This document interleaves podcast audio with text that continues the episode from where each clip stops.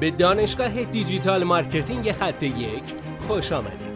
ما در اینجا روزانه تجربیات خودمون رو در زمینه افزایش بازدید سایت در سطح بالایی به کارآفرینان ارائه میدیم که ما هم از همین تجربه ها و تمرین ها استفاده می‌کنیم. بیاین سطح دانش افزایش بازدید سایت خودمون رو امروز با علی اکبر فرج افزایش بدیم. سلام. من علی اکبر فرج هستم. امروز می‌خوام راجع به المانی با هم صحبت کنیم که برای گوگل بسیار اهمیت داره. اون هم URL بهینه هستش.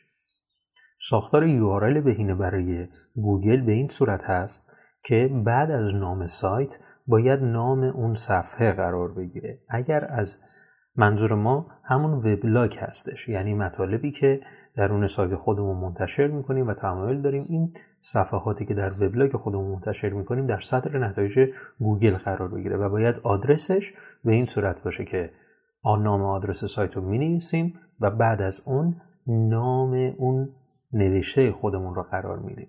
سوالی که خیلی از دوستان می‌پرسن اینه که این URL فارسی باشه بهتره یا انگلیسی؟ جواب اینه که برای گوگل هیچ فرقی نمی‌کنه که URL شما انگلیسی باشه یا فارسی ولی براش اهمیت داره که کلمه کلیدی در اون URL قرار گرفته یا نه.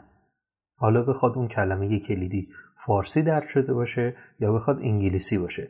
گوگل در زمانهای قبل یه مقدار شاید قدیمی تر به جستجوی فارسی تسلط آنچنان نداشت ولی با بروز شدن گوگل ترنسلیت به خوبی می‌تونه متون رو ترجمه کنه و URL هایی که به صورت انگلیسی هم نوشته شدن در سایت های فارسی زبان کامل ترجمهشون کنه. پس خیلی مهم نیست که URL شما فارسی باشه یا انگلیسی ولی بهتره که یو های خودتون رو به یک طریق ادامه بدید. یعنی اگر تا الان به صورت فارسی بوده. از این به بعد هم فارسی منتشر کنید و اگر یو های شما به صورت انگلیسی بوده به همین منوال انگلیسی کار رو جلو ببرید. و حتما از کلمه کلیدی در یو خودتون استفاده کنید. امیدوارم که از این آموزش هم لذت برده باشید. موفق باشید بسیار ممنونم که این جلسه با ما بودید لطفا نظر خودتو برای ما بنویس و مطمئن که خونده میشه. برای دسترسی به منابع بیشتر بر اساس موضوع امروز که می‌تونه به شما در دیجیتال مارکتینگ کمک کنه به سایت خط یک سر بزن راستی برای اینکه جلسه فردا را از دست ندی حتما ما را دنبال کن.